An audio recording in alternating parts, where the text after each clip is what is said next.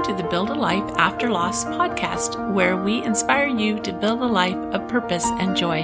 Our aim is to encourage your hope in the future and strengthen your confidence. I'm your host, Julie Clough, certified life coach and grief specialist. Hello, my friends. Welcome to episode 72, Personal Boundaries. Have you registered for the Healing Body, Mind, and Spirit webinar yet? If you're really serious about finding hope and healing, this webinar is for you. This is who it's meant for. It's meant for you. You're going to learn what happens when you grieve, what to watch out for so you don't stay in grief forever, and you're going to learn what to do so you can head in the right direction, so you can set yourself up for happiness in the future and even experience happiness right now, even in your grief. And if you think that this webinar is just going to be a regurgitation of what we've talked about on the podcast, you may hear some familiar things, but it's going to be new things, new education, new information for you, new help. I hope you'll join us. You can find that link to get your ticket for that webinar. It's happening on March 3rd. It's happening right away. Probably less than a week from when you're listening to this podcast. I think it's like 6 days from when you're listening to this podcast is when that's going to happen. It's your last opportunity to get the ticket. So go to the link that's in the show notes and get yourself registered. Awesome. We'll see you there. A lot of people start podcasts, Facebook pages, Instagram accounts, etc. They start a Facebook group, something, a blog. They start those things while they are in grief. And they start it to help themselves and then give themselves an outlet for their grief. Sometimes they even do it as a distraction, something to do to help them feel better because they are helping people. And I can appreciate all of that. I think it's great. I really can appreciate that. But when you're in the middle of grief, it's easy to feel like it will never end, that you will never feel good again, that you will always feel bad forever. You just can't even imagine feeling better. I completely remember feeling that way. I would lay awake at night crying in agony because Carrie and David were gone and because it was my fault. If you're new to the podcast and you haven't heard my story, you can listen to my story on episode 1 of the podcast or read a little bit about it on the website, which is buildalifeafterloss.com. But I could not imagine during that time how my shattered world was going to come together. I had no idea how it was going to come back together in any semblance of what you might think is normal, much less happy. I just could not even imagine surviving, much less thriving. So I get the feeling like you can't breathe and you can't move forward and everything is lost. But I have done the work of recovery. I also know what it's like to heal. I know what it's like to pivot and live a different life than you even imagined, live a different life than you planned, but a wonderful life all the same. I couldn't just ignore my pain and my grief. I had to go through it, and you will have to go through it. And I had to get to the other side to really experience life again and living again. So many times people will say to me, doing the podcast must be so healing. But I want to tell you that I was in a really, really good place before I started the podcast. I never expected to be posting or podcasting or speaking about my experience. I never expected that. It was not in my plan, but my purpose found me. And so here I am. And my greatest, most important desire is that I inspire you in some small way to believe in yourself, to believe that you can heal too. I don't care if it's been 2 years or it's been 20 years. Healing is available to you. And that is my purpose, is to bring that message to you. And I don't want you to compare where I am with where you are. That's not useful. Wherever you are right now, right this very moment is exactly where you're supposed to be right now. How do I know that? Because it is where you are right now. So it's exactly where you're supposed to be. But then you have to have to make a decision. Where are you headed in the future? Where do you want to be in the future? Do you want to be where you are right now, a year from now, 2 years from now, 5 years from now? Or do you want to hope for a better future? Do you want to hope for better days? Can I help you move toward the future you want? Why am I telling you all this? I'm telling you all this because I want you to be so cautious of who you're listening to. Really, really cautious. Who you're listening to on Instagram, who you're listening to on Facebook, podcasts, YouTube, blogs, wherever it is you're going. Be really, really cautious. It can be hard enough to hold on to hope when you're in a bad place. Don't add outside voices that wrongly tell you that you can't heal, or to tell you don't expect to heal, or any other variation of that. Okay, I'm off the soapbox. I don't know why. Somebody out there, you needed to hear this message. You needed to understand and really look at what you're viewing, what you're listening to, because I felt compelled to tell you that at the beginning of this episode. So you needed to hear it, apparently. So let's talk about boundaries. Many times, standards, requests, and boundaries get confused. I'm going to start with standards. Let's talk about standards first. One of the reasons I wanted to talk about this right after talking about self-care is because when we don't have personal standards, our self-care can evaporate. Sometimes I don't get my words out right, do I? Your personal standards can evaporate. Your personal standards of self-care can evaporate if you're not careful. And that's why I wanted to talk about this right after I talked about self-care. What are your personal standards? We all have standard behaviors, which are mostly habit. They're mostly habit, but habits can be formed with tiny, small steps. New habits can be formed if we don't like the habits that we're in right now. Some people wouldn't consider going through their day without an hour at the gym. That's their personal standard. Most people won't leave the house without brushing their teeth. That's a personal standard. That's likely a personal standard that you hold.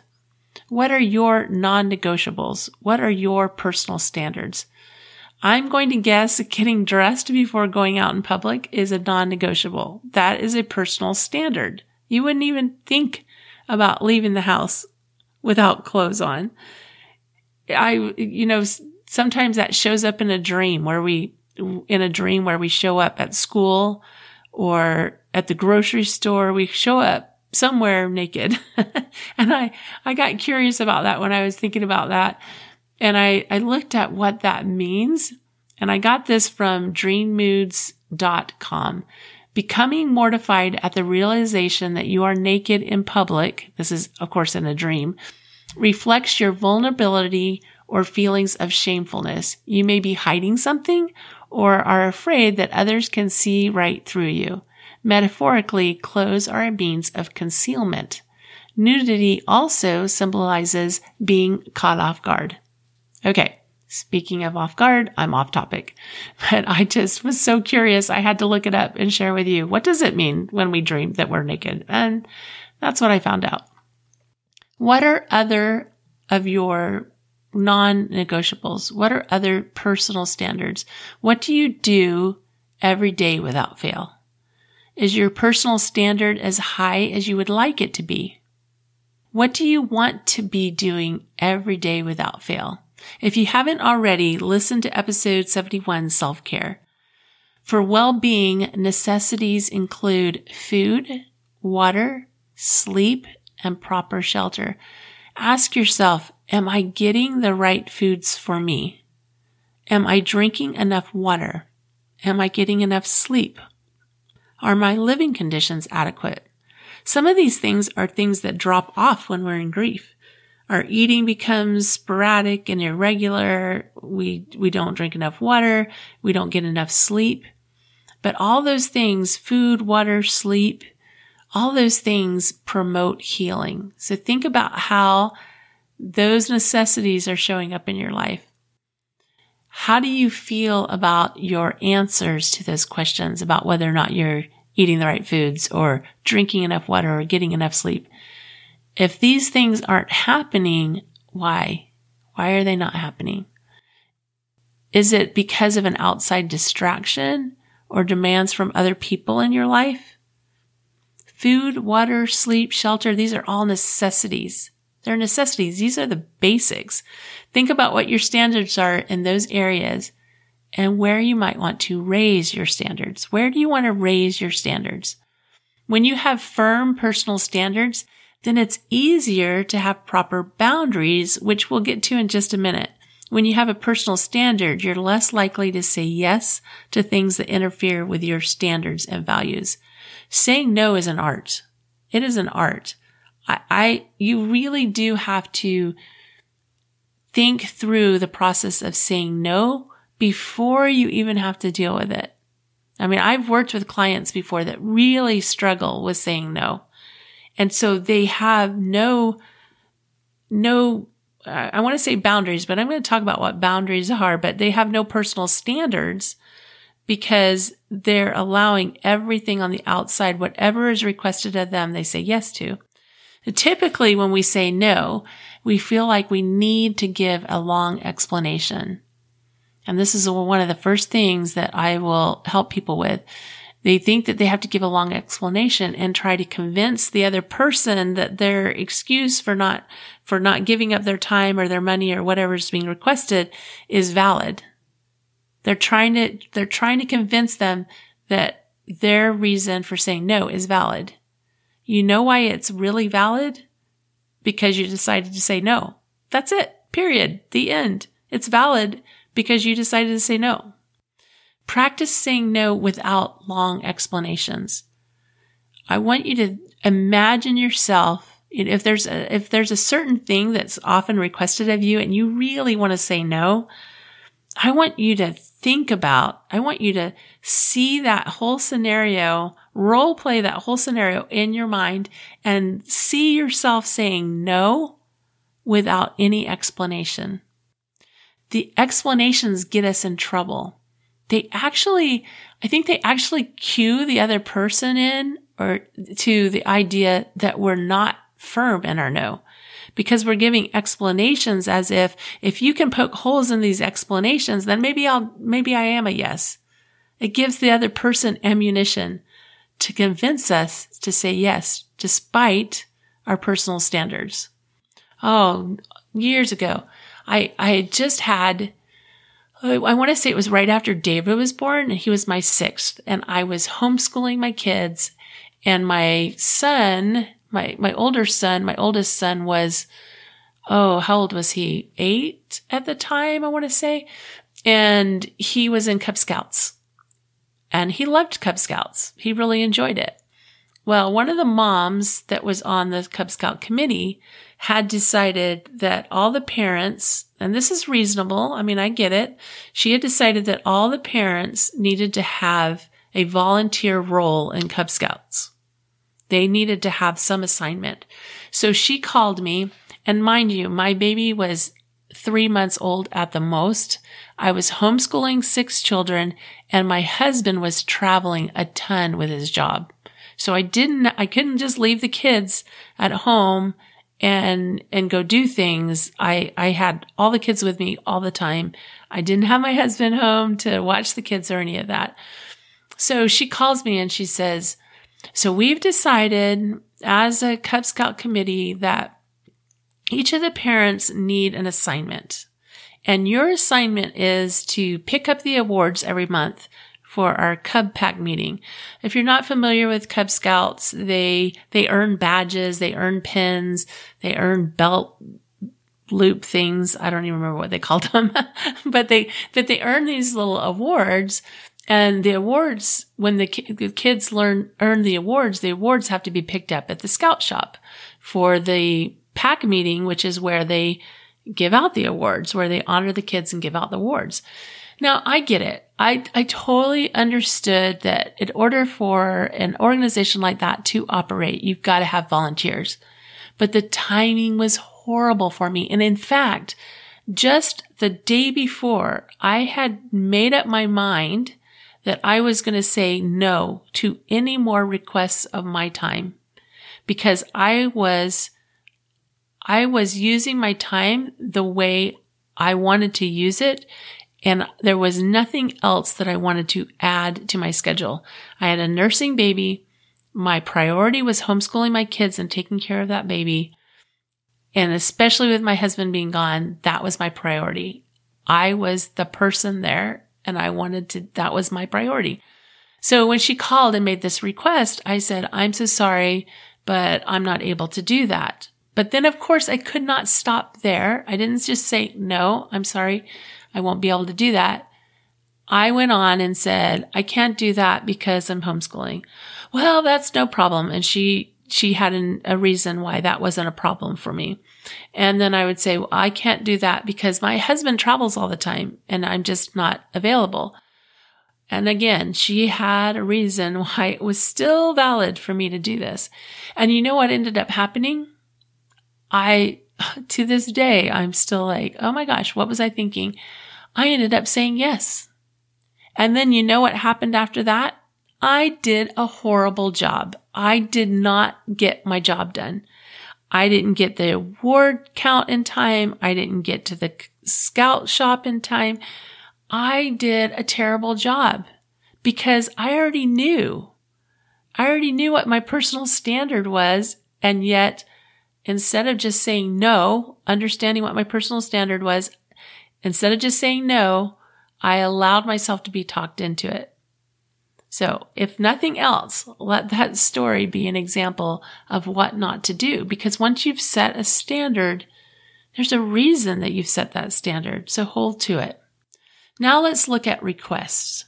A request looks something like asking your husband or wife if they'll do the dishes after you cook dinner, or telling your mother-in-law you prefer she didn't discipline your kids when you're around, or asking your sister to please not drop by every afternoon after school. These are requests. They're requests and they're valid. And we make requests because we want them to be followed.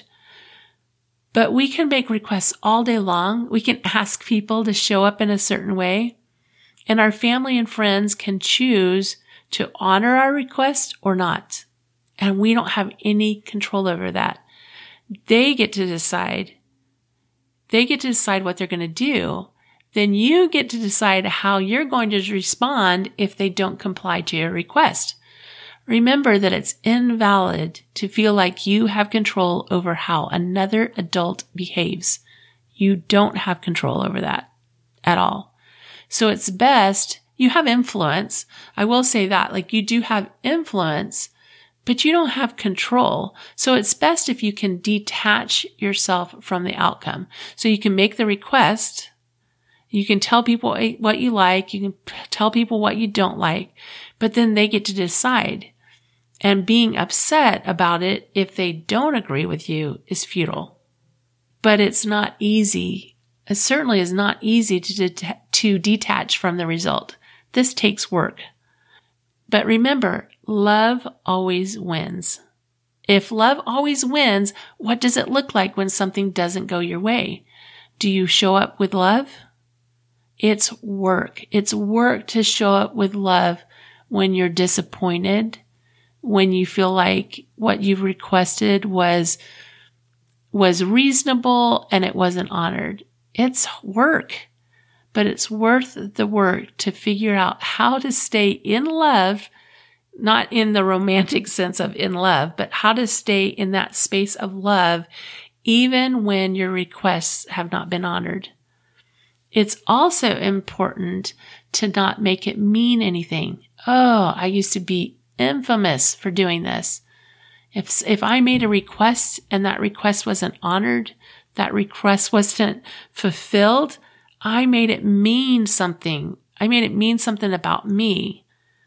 They must not love me. They don't care about me. I'm not important. Gosh, can you see the horrible rabbit hole that is? Don't make it mean anything. It doesn't mean anything except that they chose not to do it. That's it. Don't create a story around it, an unnecessary painful story around it. So we've talked about personal standards. We've talked about requests. So what are boundaries? Boundaries are when you make a firm statement about what you will and won't tolerate and what the consequences are if they cross the line, if the boundary is crossed. What are the consequences? What are you going to do? A boundary is what we have with a thief, for example. And you don't even have to say it. It's not like you greet a thief at the door and you say, hey, this is my boundary. The boundary is implied, right? So if you walk into my house, so you're essentially, this implied boundary is basically saying, if you walk into my house and try to steal my stuff, I'm calling the police and I'm pressing charges and you're going to jail. That's the boundary. And you mean it. You are going to do it. But here are some other boundaries that you, other examples, I should say, of boundaries, because you may or may not ever have to say such a thing. But a boundary would sound something like, with a spouse, for example, it would sound something like, specifically an abusive spouse, it would sound something like, if this abuse happens one more time, I'm walking out and never coming back. Or less serious would be, if you continue to drive 30 miles over the speed limit, I will never get in the car with you again. Both of those things are safety issues. Boundaries really has to do with safety. Another example, if you verbally abuse me when you come to my house, you will no longer be allowed to come over. In all of those examples, the boundaries are clear. They're clear standards with clear consequences. So this last one, if you verbally abuse me, if you have, for example, if you have someone coming over your house every day and they're just like berating you and yelling at you every single day, you don't want them in your space anymore. So you set a clear boundary and you say, if you verbally abuse me when you come to my house, so the next time this happens, you will no longer be allowed to come over. So there's a clear standard, a clear boundary, and a clear consequence. If you do this, this is going to happen. And this next piece is so key. The consequent has to be something that you're willing and ready to enforce.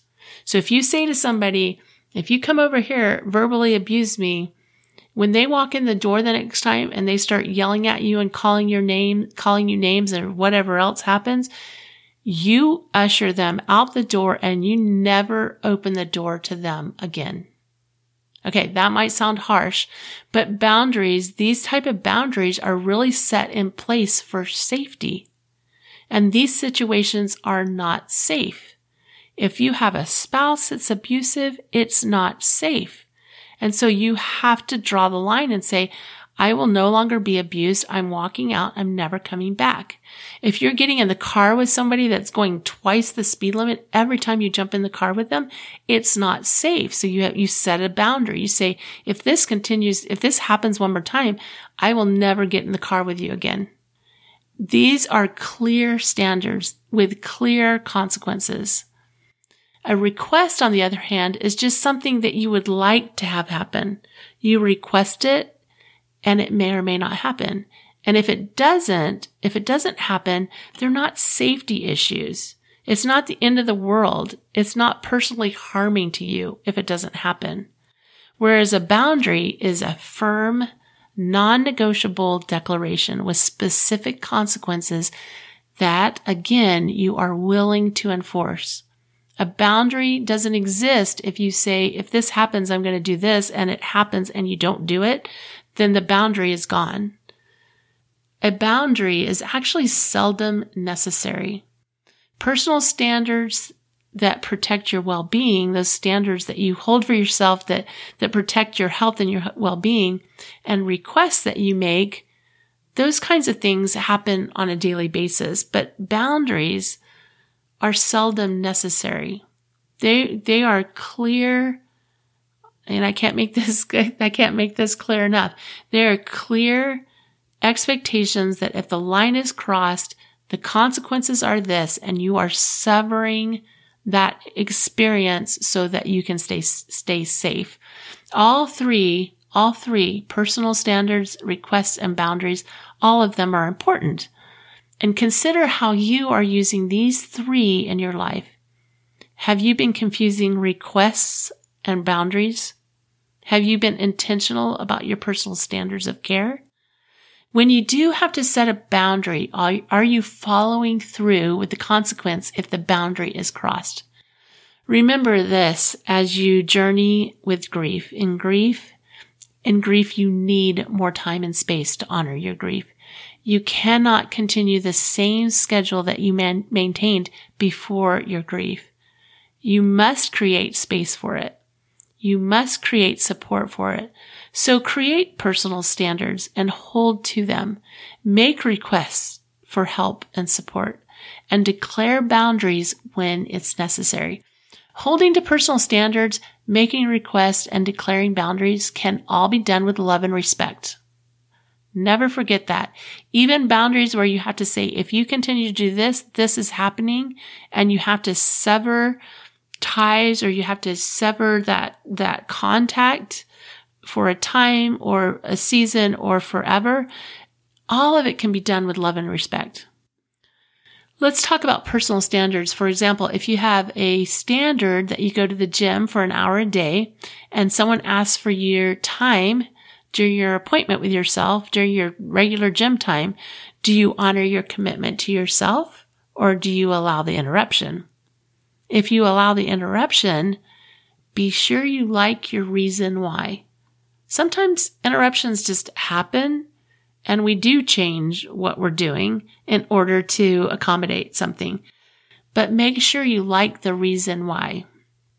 Are you doing it just purely out of the expectation of another person and this desire for them to, it's people pleasing, I guess is what I'm trying to say. It's almost funny to me how we honor our commitment to be at work, for example, but we don't honor our commitment to ourselves. So if you've made an appointment with your family or with yourself, honor it as if you are at work. Put it on your schedule. And if someone asks you to do something else, let them know you have an appointment and you can't make it. Simple as that. It sounds simple, doesn't it? Sometimes it's not as simple as it sounds. When you hear people talk about personal boundaries, remember these three levels of engagement: personal standards, requests, and boundaries. Know the difference and think about the difference. You're here because you are looking for some help for your grief and healing, and I've got just the thing for you. The Healing Body, Mind, and Spirit webinar is happening next Tuesday. When you're listening to this, if you're listening to this the week that it comes out, it is next Tuesday, March 3rd. This is the last announcement on the podcast, so get your ticket now. The link is in the show notes. Also, remember your support needs to be equal to your challenge. As a grief coach, this is what I do. I support you as you navigate your grief. I give you specific instructions and support so you can start to rebuild what it is you truly want in life, even being happy. I will support you in that. Go to buildalifeafterloss.com to schedule a time for us to talk. Don't delay. Do it today. Thanks for joining me today. I'd love to hear from you. What's going on? What questions do you have? Let me know at julie@buildalifeafterloss.com. Remember to subscribe to the podcast on your podcast app so you'll get all the episodes, and leave us a review. Remember, I believe in you. Talk to you next week.